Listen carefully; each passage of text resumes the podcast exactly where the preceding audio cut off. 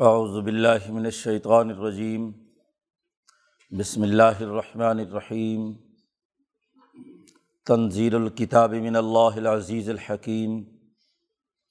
انا انزلنا الیک الکتاب بالحق۔ فعبد اللہ مخلص اللہ الدین۔ الا للہ الدین الخالص۔ والذین اتخذوا من دونه اولیاء۔ ما نعبدهم الا ليقربونا الى الله زلفى ان الله يحكم بينهم فيما هم فيه يختلفون. ان الله لا يهدي من هو كاذب كفار. لو اراد الله ان يتخذ ولدا لاصطفى مما يخلق ما يشاء. سبحانه هو الله الواحد القهار. خلق السماوات والارض بالحق. یوکور اللیل علی النہار و یوکور النہار علی اللیل وسخر الشمس والقمر. کل یجری الی اجل مسمى. اللہ العزیز الغفار. خلقکم من نفس واحدۃ ثم جعل منها زوجها. و انضل الکم من الانعام ثمانیت ازواج یخلقکم فی بطون امہاتکم خلقم من بعد خلق فی ظلمات ثلاث ذالکم اللہ ربکم لہ الملک لا الہ الا ہوا فانا تصرفون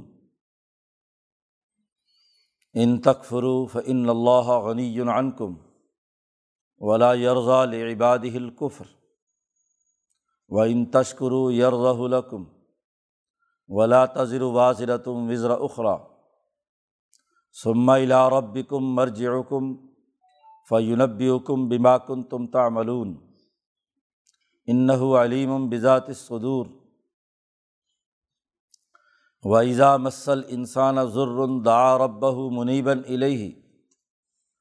سمیدہ خول نعمت منہ نسی ماکان یدعو الیہ من قبل وجا اللّہ انداد الضل عن صبیلی قل تمتع بکفری کا کلیلہ ان من اصحاب النار امن ہوا قانت آنا اللیل ساجد و قائمہ یحضر الآخرت و یرجو رحمت ربی الحلی الدین یعلمون ولدین لا یعلمون انما تذکر الالباب صدق اللہ العظیم یہ صورت ظمر کا پہلا رقوع ہے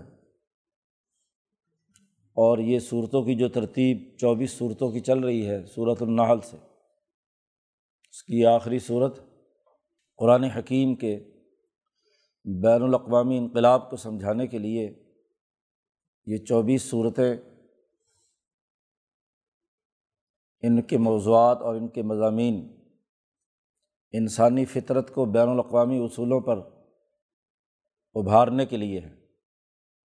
صورت یاسین سے بلکہ صورت فاتر سے فطرت انسانیت کے ارتقاء کے مختلف مراحل ان کا تذکرہ گزشتہ صورتوں میں چلا آ رہا ہے اور پیچھے اس بات کا اعلان کر دیا گیا ہے۔ کہ جو اللہ کو ماننے والی جماعت ہے، وہ ضرور غالب آ کر رہے گی۔ وہ ان جندنا لحم الغالبون۔ اور گزشتہ صورت میں یہ بات واضح کر دی کہ جو اس کتاب مقدس قرآن حکیم اور نبی اکرم صلی اللہ علیہ وسلم کی تعلیمات کا مذاق اڑانے والے ہیں، وہ جندم ما حنال کا محضوم من الحضاب وہ ایسے لشکر ہیں جو شکست خوردہ ہیں۔ ان کو شکست ہونی ہے۔ تو مغلوبیت، مروبیت اور شکست خوردگی ان جماعتوں کے لیے ہے جو اس کتاب مقدس قرآن حکیم سے نصیحت حاصل نہیں کرتے اور جو اس کے مطابق صف بندی کرتے ہیں۔ جیسا کہ صورت صافات میں کہا گیا، نظم و ضبط اور ڈسپلن سے دشمن کے مقابلے پہ اقدامات کرتے ہیں، وہی لشکر غالب آئیں گے۔ اب اس صورت مبارکہ میں یہ بات بھی واضح کر دی کہ دین خالص اللہ کو مطلوب ہے۔ اس میں کسی قسم کی ملاوٹ، کسی قسم کا اس میں کمزوری کا اظہار کرنا یہ قابل قبول نہیں ہے۔ اب دین خالص کے غلبے کا دور ہے۔ اس میں کچھ ترمیمات کر لینا کہ جی ہم اللہ کو تو مانتے ہیں، لیکن اللہ نے درمیان میں کچھ اپنے ایسے مقربین رکھے ہوئے ہیں۔ جن کے ذریعے سے ہم تقرب بارگاہ الہی حاصل کرتے ہیں لیوکر ربونا اللہ ذلفہ تو اس طرح کی جتنے بھی تصورات وہ قابل قبول نہیں ہیں۔ اب تو دین خالص، اور دین خالص اس لیے ضروری ہے کہ لوگ اللہ کی پورے طریقے سے قدر نہیں کرتے۔ مولانا سندھی کہتے ہیں کہ اس صورت کا آغاز اور اس صورت کا اختتام مربوط ہے، ما قدر اللہ حق قدر ہی اللہ کے قدر کرنے کا جو طریقہ کار ہونا چاہیے تھا وہ ان کے پیش نظر نہیں ہے۔ اب اس خالص دین کے تناظر میں انسانوں میں تفریق ہوگی۔ زمرے بنائے جائیں گے۔ جو اس خالص دین کو قبول کرنے والا ہے وہ زمرۃ المطقین اس میں کسی قسم کی کمی، کوتاہی، کمزوری قابل قبول نہیں ہے۔ اور جو دین خالص کو نہیں مانتے اور اپنی بہت ساری خواہشات انہوں نے دین کے نام پر قبول کر لی ہیں اور اللہ اور اس کے پوری تعلیمات کا منکر ہیں۔ وہ زمرۃ ال ہاں جی آگے جہنمین ان کا تذکرہ آ رہا ہے۔ جو جو جہنم میں جانے والے ہیں، زمرۃ الکافرین۔ تو دونوں جماعتوں کا یہاں چونکہ تذکرہ ہے، اس لیے اس صورت کا نام بھی صورت ظمر ظمر جمع ہے زمرۃن کی۔ ایک زمرۃ المطقین ہے، ایک زمرۃ الکافرین۔ ایک حزب الشیطان ہے اور ایک حزب اللہ ہے۔ تو پارٹی کی اب تقسیم بالکل واضح ہو گئی ہے۔ جو اس حق کو قبول کرے گا، وہی کامیاب ہے۔ اور جو اس کو قبول نہیں کرتا، اس کے لیے جہنم میں انہیں گھسیٹ کر ڈالا جائے گا، جیسے کہ اس صورت کے آخری رقوع میں بیان کیا گیا ہے۔ صورت کا آغاز ہوتا ہے تنظیر الکتاب من اللہ العزیز الحکیم۔ اس کتاب کا اتارنا اس اللہ کی طرف سے ہے جو العزیز بھی ہے اور الحکیم بھی ہے، زبردست ہے، طاقتور ہے۔ یہ کسی کمزور کی طرف سے کتاب نہیں آئی کہ اس میں جو چاہے مرضی ترمیم و تنسیخ کر لو، آدھی بات مان لو اور آدھی چھوڑ دو۔ ایک تو طاقتور، زبردست احکم الحاکمین مالک الملک کی طرف سے یہ کتاب نازل ہوئی ہے۔ دوسرا، وہ ذات گرامی ایسی ہے جو الحکیم بھی ہے۔ انتہائی حکمت اور پورے تدبر کے ساتھ ذات باری تعالیٰ نے یہ سوچ سمجھ کر انسانی فطرت کے نکھار کے لیے یہ کتاب نازل کی ہے۔ یہ ایسے ہی نہیں کہ کسی غیر حکیمانہ نقطۂ نظر سے کبھی کچھ کہہ دیا، کبھی کچھ کہہ دیا، غیر مربوط بات۔ حکیم ہمیشہ جو بات کرتا ہے، وہ مربوط ہوتی ہے۔ اس کے پیچھے حقائق ہوتے ہیں۔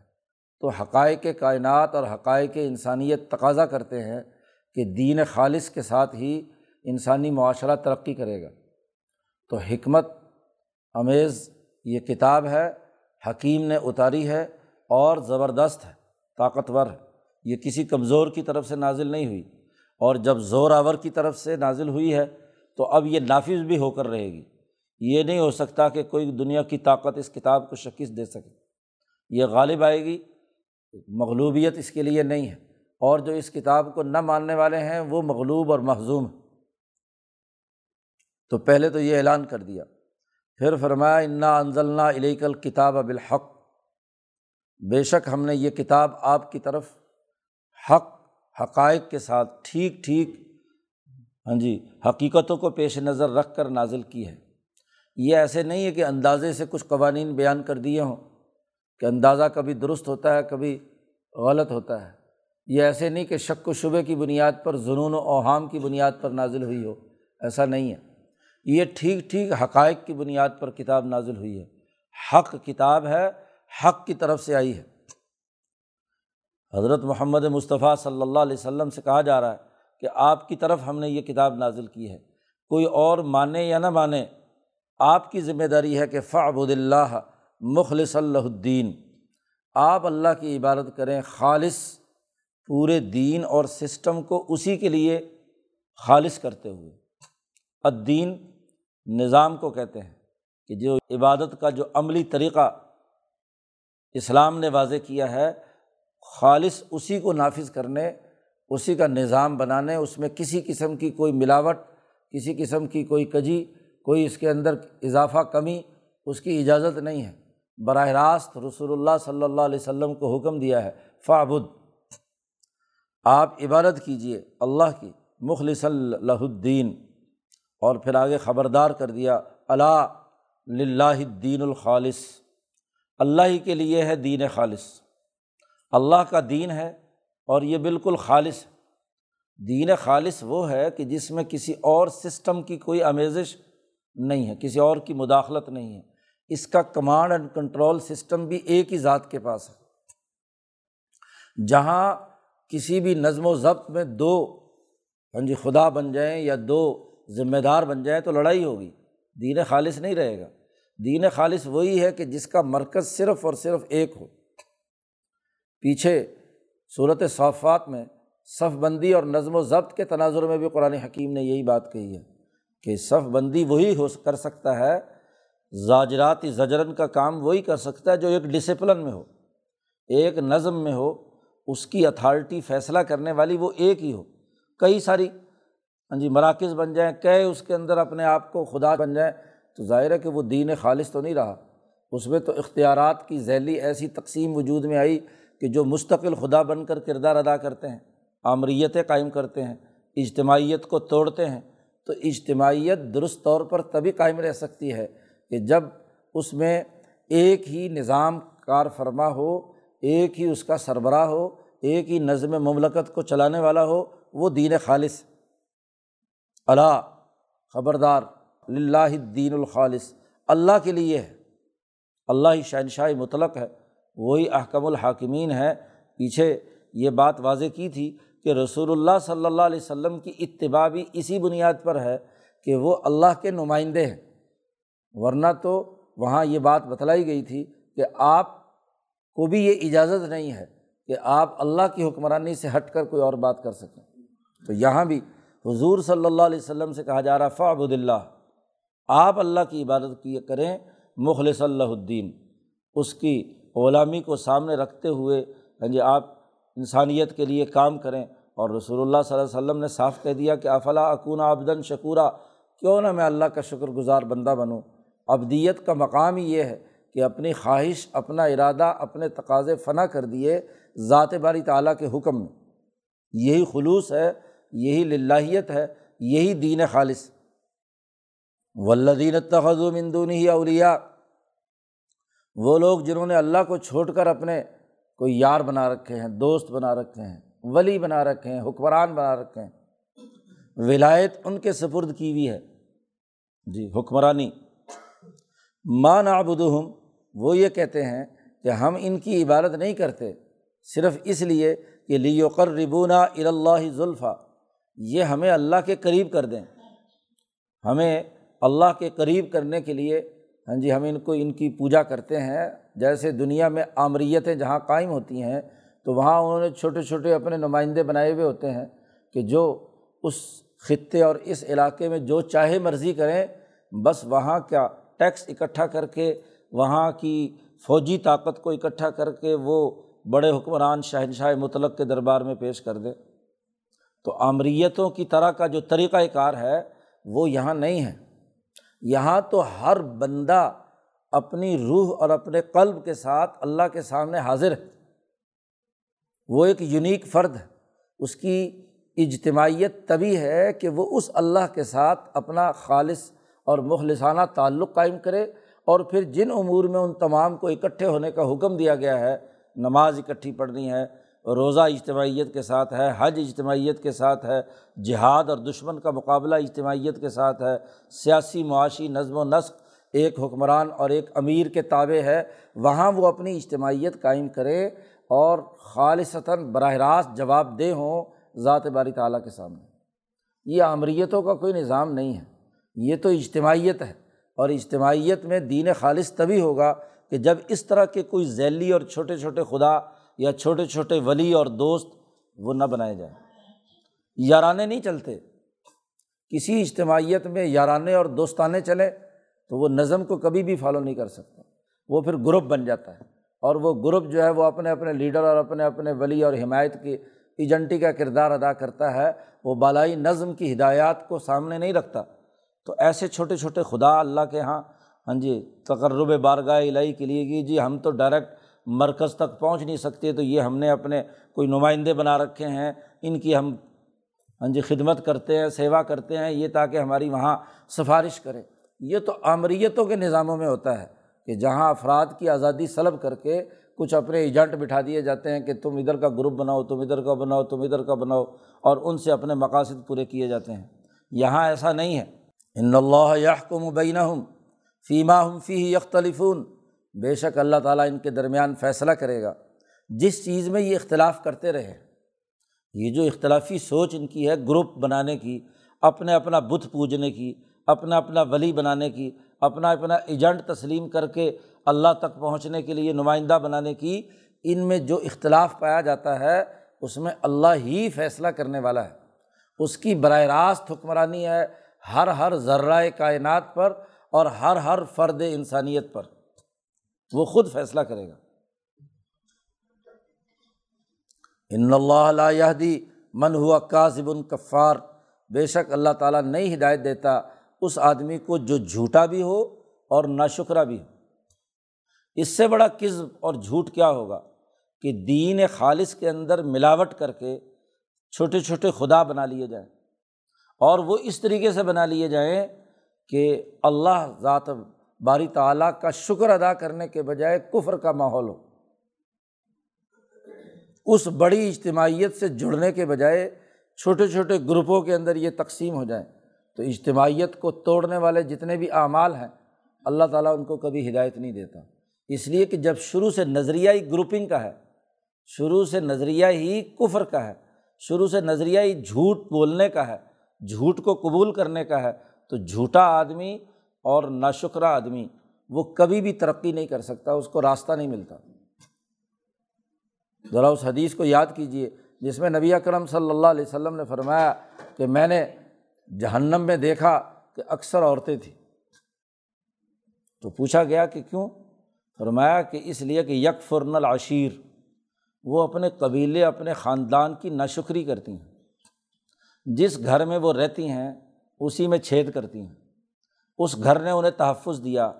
اس لیے حضور نے فرمایا کہ ساری عمر تم اپنی بیگم کے لیے سب کام کرتے رہو۔ ایک دفعہ کہو کہ جی یہ تمہاری فلاں ضرورت پوری نہیں کی جائے گی، تو وہ کہے گی کہ مجھے تو اس گھر میں کبھی سکھ ملا ہی نہیں۔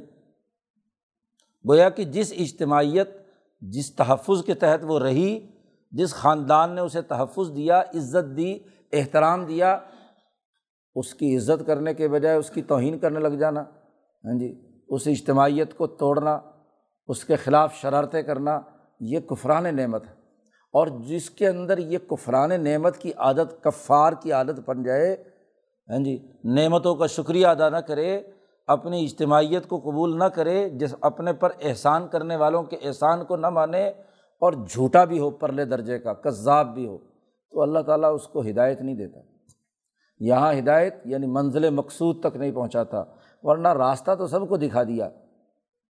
انسانوں کو قرآن حکیم نازل کر کے راستہ تو سب کو دکھا دیا۔ یہ رات الطریق تو ہو گیا، لیکن منظر مقصود تک وہی پہنچتا ہے کہ جو کذاب نہ ہو اور کفار نہ ہو۔ لا دی من ہوا کاذب کفار۔ وہ جس طرح کی اجتماعیت کا حصہ ہے۔ اگر کوئی آدمی اپنی ریاست کے خلاف ہاں جی اپنے ہی امن و امان کے نظام کو توڑنے کے لیے کردار ادا کرتا ہے تو کفار ہے نا۔ ریاست کے امن کو تہوبالا کرنا، اپنے ملک کے خلاف بغاوت کرنا، اپنے قبیلے کے خلاف، اپنی برادری کے خلاف، اپنی اجتماعیت کے خلاف، اپنی تنظیم کے خلاف، اپنے خاندان کے خلاف آدمی ناشکری کا کردار ادا کرے اور ہاں جی جھوٹ بولے تو اللہ تعالیٰ اس کو کیسے ہدایت دے گا؟ کیونکہ بنیاد ہی کیا ہے؟ غلط ہوگی یاد رکھو وراد اللہ تخذ ولدن پہلے دین خالص میں ملاوٹ کرنے والے مشرقین مکہ تھے، جو کہتے ہیں کہ ہم ان بتوں کی پوجا کرتے ہیں لیو کربون اللہ ذلفا تو دین خالص کے متصادم اس تصور کا رد کیا پہلے۔ اب اگلی آیت میں وہ لوگ جو یہودی اور عیسائی جو کہتے ہیں، یا مکہ یا مکہ کے مشرقین میں سے ایک جماعت جو یہ کہتی ہے کہ اللہ نے اپنے لیے اولاد بنائی ہے۔ وہ تو ولی تو کوئی اور نہیں مانتے۔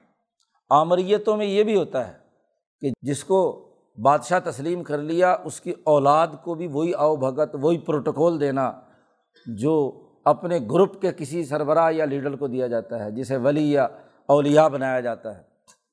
تو اولاد کو ہاں جی عزت دینا، کیونکہ اولاد واسطہ بنے گی کہ اولاد کو کیا ہے، کچھ نہ کچھ انعام و اکرام دے دیا جائے اور اس کے ذریعے سے کیا ہے، خوشنودی حاصل کرنے کے لیے لیڈر تک پہنچ جایا جائے۔ تو یہ امریتوں میں ایک فساد یہ بھی ہے۔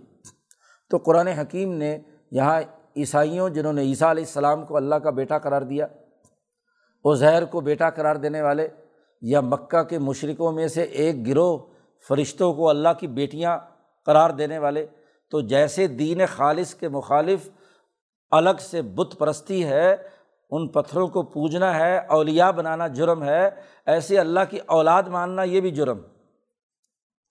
تو اللہ پاک کہتے ہیں کہ لو اراد اللہ تخیذ ولادن اگر اللہ چاہتا، اللہ کا ارادہ ہوتا کہ کوئی اپنا بیٹا بنائے، تو لصطفیٰ مما یخلق و مایشا مخلوقات میں سے جس کو چاہتا اپنا بیٹا قرار دے دیتا۔ یہ تم نے جو اللہ کے لیے بیٹے بنائے ہیں، ذرا غور و فکر کرو، بیٹیاں بلکہ بنائی ہیں، اپنے لیے بیٹے اور اللہ کے لیے بیٹیاں۔ کوئی تقسیم تو کم از کم اپنے خیال کے مطابق تو درست کرتے، اگرچہ بیٹا بیٹی میں کیا فرق؟ لیکن تم لوگوں نے اپنے لیے تو تمہارے بیٹا پیدا نہ ہو، لڑکی آ جائے تو تمہارا منہ کالا سیاہ ہو جاتا ہے اور اللہ کے لیے بیٹیاں قرار دے رہے اسی طریقے سے اللہ نے اگر چاہتا تو اللہ تعالیٰ مخلوقات میں جس کو چاہے اپنا بیٹا بناتا۔ لیکن معاملہ یہ ہے کہ سبحان ہو اللہ پاک تو ان تمام چیزوں سے پاک ہے۔ اسے کیا ضرورت ہے بیٹا بنانے کی؟ اسے ضرورت بیٹا بنانے کی نہیں، کیونکہ بیٹے کی ضرورت یا اولاد کی ضرورت مخلوق کو ہے۔ وجہ کیا ہے؟ کہ وہ کمزور ہے۔ ہاں جی وہ اکیلا ہے۔ ایسا اکیلا ہے کہ اس کو ساتھ تعاون کی ضرورت ہے۔ کہ اس کی اولاد سے جو اجتماعی طاقت وجود میں آئے، تو اس سے وہ سیاسی طاقت پکڑ کر اپنی حکمرانی برقرار رکھے۔ جتنے زیادہ اولاد ہوگی، جتنے زیادہ افراد ہوں گے کسی خاندان کے، تو اس کو وہاں اس علاقے میں اتنا ہی سیاسی طاقت اور قوت حاصل ہوگی۔ اور دوسرا یہ کہ آدمی کمزور ہو تو پھر اس کو ضرورت ان چیزوں کی ہے۔ لیکن اللہ پاک تو پاک ہے، کیوں؟ ہو اللہ الواحد القہار۔ وہ اللہ اکیلا ہے اور اکیلا ہونے کے ساتھ ساتھ اس کا وصف یہ ہے کہ القہار۔ تمام کائنات کے ذرے ذرے پر وہ قاہر ہے وہ القاہر فوق عبادی تمام بندوں پر غالب ہے، قاہر ہے۔ تو جو اتنا طاقتور ہے کہ کوئی اس کے سامنے چو نہیں کر سکتا، تو اس کو اولاد بنانے کی کیا ضرورت ہے؟ وہ تو کسی محتاج اور کمزور کو ضرورت ہے کہ میرے ساتھ ایسی اولاد کی طاقت اور قوت ہو کہ جس سے میں اپنا حکم نافذ کر سکوں۔ وہ اکیلا ہی سب پر اپنا دباؤ رکھتا ہے۔ اس لیے حضرت شیخ الہند نے ترجمہ یہاں کہار کا کیا، دباؤ والا ہے۔ اس کا دباؤ ہر ایک کے اوپر ہے۔ تو جس کا اپنا دباؤ، طاقت اور قوت پوری کائنات پر غالب ہے، تو اس کو اولاد کی احتیاط کیا ہے؟ تو اولاد کی ضرورت کیا ہے؟ سبحان ہو وہ تو بہت ہی پاک ہے۔ البتہ اس نے کائنات پیدا کی ہے۔ وہ خالق ہے۔ یہ سب چیزیں اس کی مخلوق ہیں۔ اس کی اولاد نہیں ہیں۔ یہ رشتے ناطے تلاش کرنا یہ رشتوں کی ضرورت تم مخلوقات کو ہے، اللہ کو اس کی ضرورت نہیں ہے۔ خلق السماوات والارض بالحق، اس نے تو آسمان و زمین بالکل ٹھیک ٹھیک حق کے ساتھ پیدا کیے ہیں۔ کوئی اس میں کمی، کوئی اس میں کمزوری نہیں۔ ذات باری تعالیٰ نے اکیلے نے اتنا بڑا آسمان اور اتنی بڑی زمین، اور پھر ایک آسمان، ایک زمین نہیں، پتہ نہیں کتنے آسمان اور کتنی زمینیں اللہ نے پیدا کی۔ پھر آسمان و زمین کے درمیان میں ذرا غور و فکر کرو یوکور علن نہاری جی رات کو اٹھا کر دن پر لپیٹتا ہے۔ دن ختم ہوتا ہے، غروب کے وقت سیاہ افق سے کیا ہے؟ سیاہ رات کی چادر تانی جاتی ہے، مغرب سے لے کر مشرق تک ساری رات پھیلتی چلی جاتی ہے۔ کور کر دیا۔ یہ کور اسی سے ہے یوکور اللیل۔ رات کو ڈھانپ دیا، کور کر دیا رات کے ذریعے سے دن کو۔ اور وہ یوکور النہارا اللیل اور جب صبح کو سورج طلوع ہوتا ہے تو پھر نور کی چادر مشرق سے ابھرتی ہے اور وہ پوری رات کے اوپر چھا جاتی ہے، مغرب تک چلی جاتی ہے۔ تو وہ دن کی نور کی چادر سے ہاں جی سورج کی روشنی سے رات کو لپیٹ دیتا ہے، اس کو کور کر دیتا ہے۔ اور اسی طریقے سے کیا ہے؟ رات کے ذریعے سے دن کو کور کر دیتا ہے۔ ایک نظام سورج اور چاند ستاروں کا بنایا۔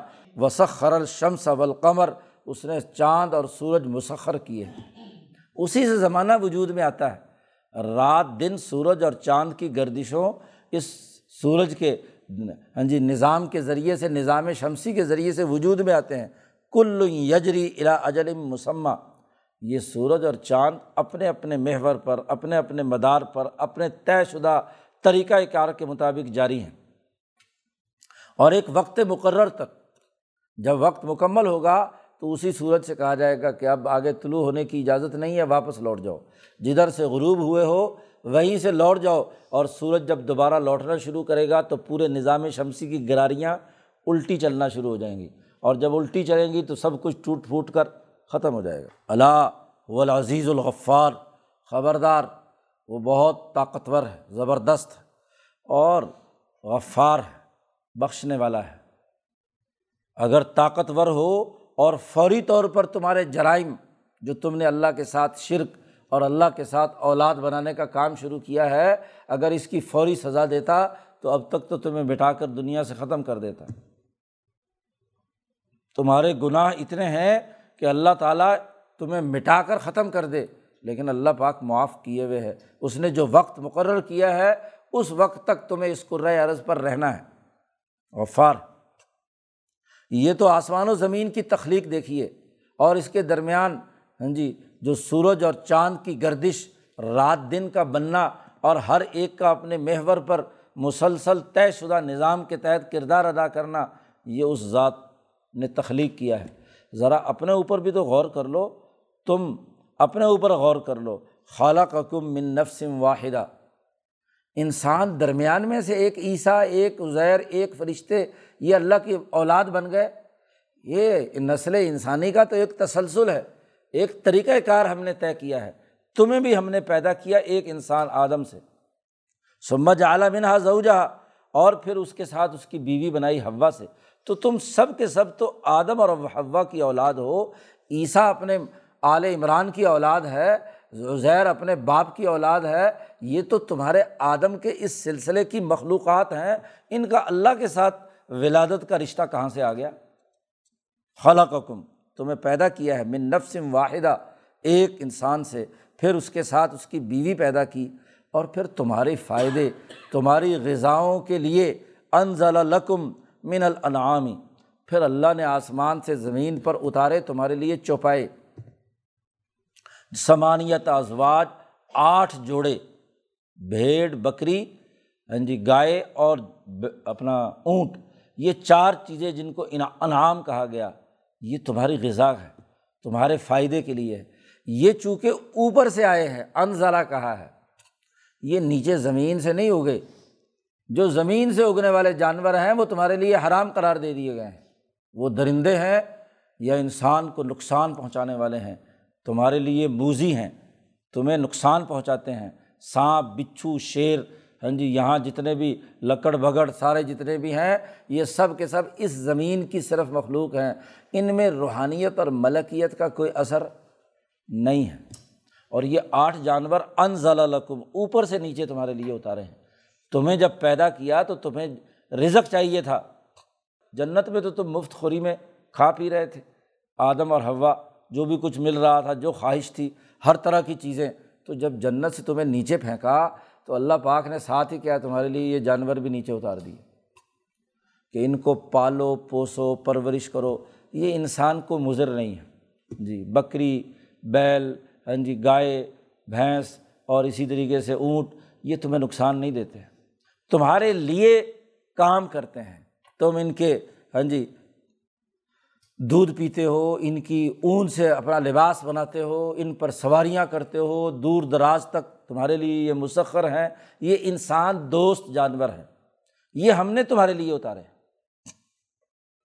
یخلوق کم فی بتونی ام ہاتھ کم تمہیں تو پیدا کیا ہے اللہ نے اپنی اپنی ماؤں کے پیٹ میں، اور وہ مائیں تمہاری انسان تھیں اور باپ تمہارے انسان تھے۔ یہ پیدا ہوئے اپنی ماں کی پیٹ میں، اور بنا دیا تم نے ان کو اللہ کا بیٹا۔ مریم کے پیٹ میں عیسیٰ علیہ السلام نے پرورش پائی اور ان کو پیدا ہونے کے بعد تم نے ان کی نسبت جوڑ دی کہ یہ اللہ کے بیٹے بن گئے، کیسے بن گئے؟ جی تو یہ اسی لیے خاص طور پر ماؤں کے پیٹوں کا تذکرہ کیا ہے ہاں جی باپوں کا یہاں تذکرہ نہیں کیا، عیسیٰ علیہ السلام کے حوالے سے، چونکہ وہ بغیر باپ کے ماں سے پیدا ہوئے ہیں، تو ماں کے پیٹ کا خاص طور پر ذکر کیا یخلق کم فی بھتونی ام مہات کم خلقن ممباد خلقن فی ظلمات ثلاث۔ تین پردوں کے اندر تمہیں یک بعد دیگرے ایک خلق سے دوسری خلق، پہلے نطفہ، پھر علاقہ پھر مضغہ، پھر اسی طریقے سے گوشت، پھر روح ڈالی اور پھر تین پردے ہاں جی ایک پیٹ کے اندر رحم رحم کے اندر وہ جھلی جس میں بچہ پرورش پاتا ہے۔ تو تین تہ بتہ پردے ہیں جن کے اندر ہم نے تمہیں پیدا کیا۔ اتنی تمام تر تفصیلات کے باوجود اس پیدا شدہ بیٹے کو اس انسان کو اللہ کا بیٹا قرار دینا یہ پرلے درجے کی حماقت ہے، پرلے درجے کی ناشکری ہے۔ پیدا کرنے والے کو نہ ماننا اور اس کے بجائے کسی اور کو کیا ہے، اس میں شریک ٹھہرانا، یہ کتنی بڑی خرابی کی بات ہے۔ اب ان تمام نظاموں پر غور و فکر کرو تو ظالکم اللہ رب کم یہ ہے اللہ تمہارا رب۔ لہ الملک، اس کے لیے ہی مکمل حکمرانی ہے۔ تمام کائنات اسی کے لیے ہے۔ لا الہ الا ہوا، اس کے علاوہ کوئی اور خدا نہیں۔ تم نے یہ جو چھوٹے چھوٹے خدا بنا رکھے ہیں ہاں جی مندونی ہی اولیا اللہ کو چھوڑ کر جو تم نے ولی اور دوست بنا رکھے ہیں۔ جی جیسے پچھلی صورت میں بھی کہا تھا، وہاں تذکرہ بہت سارے خداؤں کا کیا تھا۔ اس طرح کا کوئی خدا نہیں ہے، صرف اور صرف وہ ہے۔ فنا تصرفون پھر کدھر بہہ کے جا رہے ہو؟ کدھر گھومے پھرے جا رہے ہو؟ اصل سوچ سے، حقائق سے۔ تو دین خالص کے دلائل دیے۔ کہ یہ دین خالص ہے، اس میں کسی شرک کی اور کسی اللہ کے اولاد اور بیٹے کی کوئی گنجائش نہیں ہے۔ اس دین خالص کا تقاضا یہ ہے کہ ذات باری تعالیٰ ہی مالک الملک، حاکم مطلق اور اس پوری حکمرانی کے لیے ہاں جی وہی سزاوار ہے۔ ان تکفرو فعن اللہ غنی عنکم۔ دین خالص مطلوب ہے۔ صاف طور پر، واضح طور پر یہ بات کان کھول کر سن لو۔ اگر تم اللہ کا انکار کرتے ہو، تو اللہ کو تمہاری کوئی پرواہ نہیں ہے۔ فعن اللہ غنی عنکم اللہ تعالیٰ تم سے غنی ہے، بے پرواہ ہے۔ کھول کر ہم نے بات بیان کر دی، اس کے باوجود بھی تم کفر کرتے ہو۔ تو اللہ کو کوئی ضرورت ہے کہ تم سارے کے سارے مسلمان ہو اور اللہ کے عبادت گزار بندے بنو؟ نہیں۔ اللہ کی ضرورت نہیں ہے، اللہ بے پرواہ ہے۔ لا یرزا عباد القفر لیکن یہ بات ہے کہ اللہ تعالیٰ اپنے بندوں سے کفر پر پسندیدگی کا اظہار نہیں کرتا۔ اللہ کی رضا یہی ہے کہ تمہارے حق میں بھی یہ بہتر ہے کہ تم اللہ کو تسلیم کرو۔ تمہارے فائدے کی خاطر، تمہارے لیے اللہ کا تقاضا یہ ہے کہ تم کفر کا ارتکاب مت کرو۔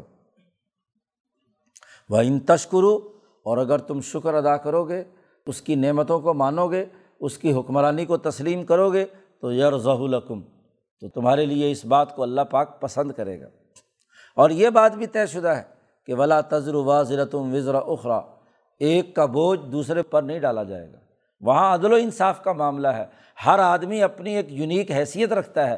اس کی اپنی روح ذات باری تعالیٰ کے ساتھ جڑی ہوئی ہے کیونکہ اللہ کی طرف سے آئی ہے۔ پیچھے پچھلی صورت میں کہا تھا کہ میں نے یہ آدم بنایا، پھر میں نے اپنی روح اس کے اندر ڈالی روح ہی جو اللہ کے ساتھ نسبت رکھنے والی روح ہے، جس میں تجلی اعظم کا عکس موجود ہے، تو وہ جو دلوں کے اندر ہاں جی اللہ کی نسبت اور تعلق موجود ہے، تو وہ تقاضا کرتا ہے کہ ہر آدمی کا اپنا ایک یونیک کردار ہے، منفرد اور اس منفرد انسان نے جو کردار ادا کرنا ہے، اس کی جزا و سزا بھی اسے خود ہی بھگتنی ہے، کوئی وہاں پر مددگار بن کر نہیں آئے گا۔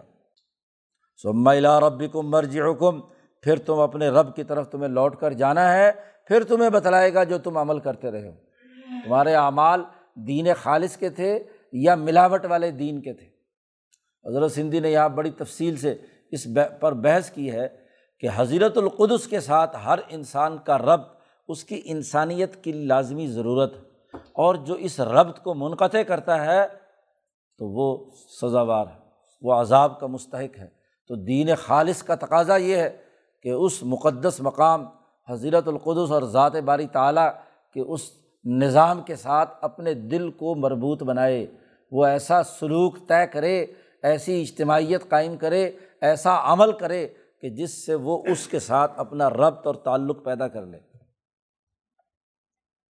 انََََََََََََََََََََََََََََََََََََََََََََََََََََََََََََََََ تو سینے کے اندر دل ہے۔ یہ دل جب تک اللہ کی محبت کے اندر ہاں جی خالص نہیں ہوگا فعبد اللہ مخلص اللہ الدین، اس کے ساتھ صحیح ربط پیدا نہیں کرے گا تو کامیاب نہیں۔ اس انسان کا عجیب حال ہے کہ ویزا مسل انسان ضرن جب اس انسان کو کوئی تکلیف پہنچتی ہے تو دعا رب بہو منیبن الہی اور رب کو پکارتا ہے بڑے گڑ گڑا کر۔ انابت کے ساتھ کہ بس اللہ میاں مجھے اس مصیبت سے نجات دے دے۔ جی دریاؤں، سمندروں میں، کشتیوں میں جب ہچکولے ہوا لگانے لگتی ہے اور یہ جب ادھر سے ادھر ہوا کے تھپیڑے ان کو ہاں جی پھینک رہے ہوتے ہیں، تو اس وقت ملا کہتا ہے کہ بھائی، بت بت پھینک دو، اب خالص اللہ کو پکارو۔ تو تب یہ کشتی پار ہوگی۔ بیڑا پار اسی کی ذات سے ہونا ہے۔ تو اس وقت تو بڑے گڑ گڑا کر اللہ ہی کو پکارتے ہیں۔ لیکن سمزا خول نعمتم من ہو جب اللہ اپنی کوئی نعمت ان کو بخشتا ہے، نجات دیتا ہے۔ یہ جیسے قرآن حکیم نے پیچھے ذکر کیا کہ مرد اور عورت ان کی شادی ہوتی ہے، بیوی کو حمل ہوتا ہے، تو سارے نو مہینے گڑ گڑا کر اللہ سے دعا مانگتے ہیں کہ اللہ میاں یہ بچہ بھلا چنگا پیدا کر دے۔ لیکن آتے اتنا صالحن اگر اچھا بچہ پیدا کر دیا تو لنکونند من شاکرین ہم ضرور بھی ضرور تیرا شکر ادا کرنے والے ہوں گے۔ لیکن جب اللہ تعالیٰ اللہ فرماتے ہیں کہ ہم اس کو بڑا اچھا بچہ دے دیتے ہیں، تو پھر وہیں سے شرک شروع ہو جاتا ہے کہ یہ تو پیر نے دیا یہ تو فلاں بت نے دیا ہے، یہ تو فلاں کیا ہے۔ ہاں جی اس کے پر ہم نے منت مانی تھی، اس کی وجہ سے ملا ہے۔ تو مجھے چھوڑ کر کسی اور کی طرف اس کو نسبت دینا شروع کر دیتے ہیں، شرک اور کفر شروع کر دیتے ہیں۔ قرآن حکیم کہتا ہے سما ایزا خو نعمت من ہو جب ہم ان کو کوئی نعمت دیتے ہیں تو ناسیہ ماں کانا ید الہی من قبل، اس سے پہلے جتنی گڑ گڑا کر دعائیں مانگ رہا ہوتا ہے، سب بھلا دیتا ہے۔ اللہ کا شکر ادا کرنے کے بجائے کسی اور طرف کا رخ کر لیتا ہے۔ کسی اجتماعیت میں کوئی فائدہ ہوا اور وہ دین خالص کی وجہ سے ہوا، تو دین خالص کی طرف توجہ کرنے کے بجائے دوسرے نظاموں کی طرف منہ ماری کرتا ہے۔ کہ جی اس کی وجہ سے ہوا، اس سرمائے کی وجہ سے ہوا، دولت کی وجہ سے ہوا فلاں ڈاکٹر کی وجہ سے ہوا فلاں حکیم کی وجہ سے ہوا فلاں پیر کے تعویذ سے ہوا فلاں جادوگر سے ہوا، خرابیاں پیدا کرتا ہے۔ وجہ اللہ اندادن اللہ کے ساتھ دیگر چیزوں کو شریک ٹھہراتا ہے۔ اللہ کا ہم مثل قرار دیتا ہے۔ لیو ذلّہ ان صویل ہی تاکہ سیدھے راستے سے وہ ہاں جی بہک بہک جائے، دوسرے راستے پر چلا جائے۔ تو اس طریقے سے وہ جو ند بنایا ہے، اللہ کا شریک ٹھہرایا ہے، وہ اس کو اللہ کے راستے سے گمراہ کرتا ہے۔ اور وہ یقین شیطان اور شیطان کی اتباع میں اس کے جو شتونگڑے ہیں، وہ اللہ کے راستے سے اس کو ہٹا دیتے ہیں۔ قل، اے محمد صلی اللہ علیہ وسلم، ان سے کہہ دیجیے تمتع بکفر کا کلیلہ اپنے اس کفر سے جو تو نے اللہ سے کیا ہے تھوڑے دنوں کا نفع اٹھا لے۔ یہ بہت تھوڑا زندگی کا نفع ہے جو تمہیں مال دولت ملا ہوا ہے یا کسی ظالم حکمران سے مل کر تمہیں کوئی کھانے پینے کو ملا ہوا ہے تو ایک وقت مقرر تک چونکہ ہمیں زندہ رکھنا ہے۔ اس قرۂۂ عرض پر تو کچھ عرصہ عیاشی کر۔ لیکن یاد رکھ ان نقمن اصحاب نار تو جہنمیوں میں سے تو نے کفر کا ارتکاب کیا ہے۔ تو نے دین خالص کے مقابلے میں ملاوٹ والا دین جو ہے تو نے قبول کیا ہے۔ قرآن حکیم کہتا امن ہوا قانت العنا العل کیا بھلا وہ آدمی جو رات کو اٹھ کر اللہ کی عبادت کرتا ہے ساجدن سجدے کی حالت میں بھی گر گڑا کر اللہ ہی کو پوچھتا ہے، اپنا ماتھا اللہ کے سامنے ٹیکتا ہے وقا ایمن اور کھڑے ہو کر بھی اللہ کی عبادت کرتا ہے۔ نماز پڑھتا ہے ساجدن و قائمن اور وہ قانتن، اللہ کی عبادت میں لگا ہوا ہے، اور یحضر الآخرت آخرت سے ڈرتا ہے، اور اپنے رب کی رحمت کا امیدوار بھی ہے۔ خوف بھی ہے آخرت میں حساب و کتاب کا، اور اسی کے ساتھ ساتھ اللہ کی رحمت کا امیدوار بھی ہے۔ المان و بین الخوفی ورجا ایمان، خوف اور امید دونوں کے درمیان کی کیفیت کا نام ہے۔ نہ ہی اتنا نڈر ہو جائے کہ بس کہے کہ جنت میرے لیے واجب ہو گئی۔ حدیث پاک میں آتا ہے کہ اگر کوئی یہ کہتا ہے کہ میں جنتی ہوں اور فلاں جہنمی ہے، تو اس کا مطلب یہ ہے کہ وہ جہنمی ہے پکا۔ جی حضرت عمر نے فرمایا کہ وہ پکا جہنمی ہے، جو اپنا یہ دعویٰ کرے کہ میں جنتی ہوں۔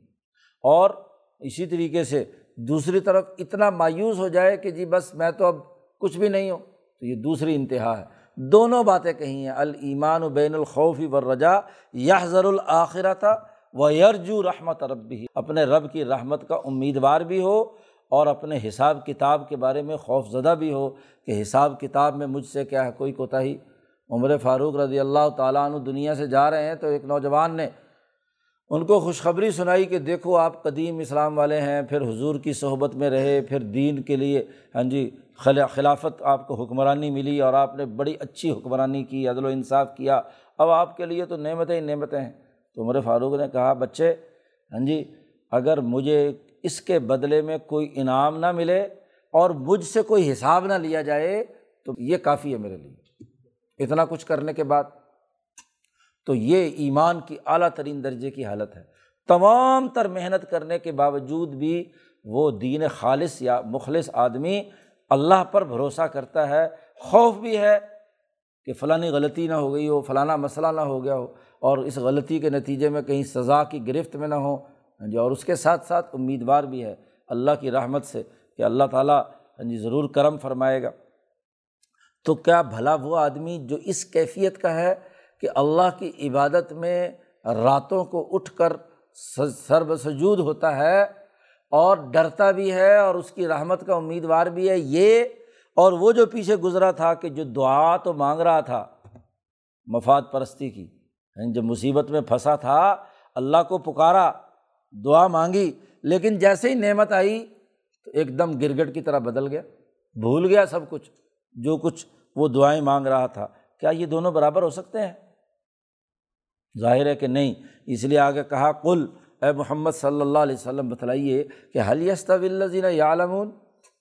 کیا وہ لوگ جو اتنا علم و شعور رکھتے ہیں کہ اللہ کے سامنے آخرت کے ڈر اور فکر سے اللہ کی رحمت کے امیدوار بن کر عبادت میں مشغول ہیں، دین خالص فعبد اللہ مخلص اللہ الدین کا نمونہ ہے۔ کیا وہ لوگ؟ اور ولدین اللہ عالمون اور وہ لوگ جو علم نہیں رکھتے۔ شعور نہیں رکھتے۔ ہاں جی دعائیں مانگتے ہیں مصیبت سے نکلنے کے لیے، اور مصیبت سے نکلے تو پھر کیا ہے؟ فوراً نسیہ ماکانک ہاں جو کچھ پہلے دعا مانگی ساری کی ساری بھول گیا۔ تو کیا دونوں برابر ہو سکتے ہیں؟ جاہل اور عالم برابر ہو سکتے ہیں۔ ایک آدمی کو ایک کام کرنا نہیں آتا اور ایک کو کرنا آتا ہے۔ تو دونوں کے درمیان بڑا فرق اور امتیاز ہے۔ دونوں کے ایک جیسے ایک پلڑے میں نہیں تولے جا سکتے۔ تو کیا اللہ تعالیٰ نے یہ نظام بنایا ہو؟ اور جو آدمی اللہ کے ساتھ شریک ٹھہرائے، جو آدمی دعائیں مانگے اور پھر اللہ ہاں جی دعاؤں کو بھول جائے، وہ، اور وہ جو دعا بھی مانگتا ہے سرب سجود بھی ہے، اس سے ڈرتا بھی ہے اور امیدوار بھی ہے، تو ایک عالم ہے، ایک جاہل ہے، تو دونوں برابر نہیں ہو سکتے۔ پھر اختتام میں فرمایا اس رقوع کے ان نما تزک کرو الباب نصیحت حاصل کرتے ہیں صرف وہ لوگ جو عقل والے ہیں، جن کے اندر عقل ہے اول الباب عقل والے لوگ ہی سوچتے ہیں، غور و فکر کرتے ہیں، چیزوں کو دھیان میں رکھتے ہیں اور جو ایسے حکم دیا گیا ہے، اس کے مطابق عمل بھی کرتے ہیں۔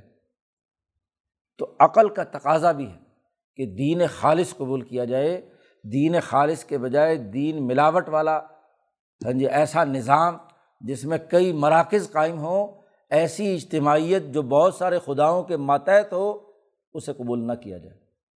تو اس طریقے سے قرآن حکیم نے دین خالص سے متعلق جو بنیادی اثاثی امور اور اس کے دلائل یہاں پہلے رقوع میں بیان کر دیے، پھر مزید اسی پر گفتگو اگلے رقوع میں کی ہے۔ اللہ تعالیٰ قرآن حکیم سمجھنے اور اس پر عمل کرنے کی توفیق عطا فرمائے۔ اللہ۔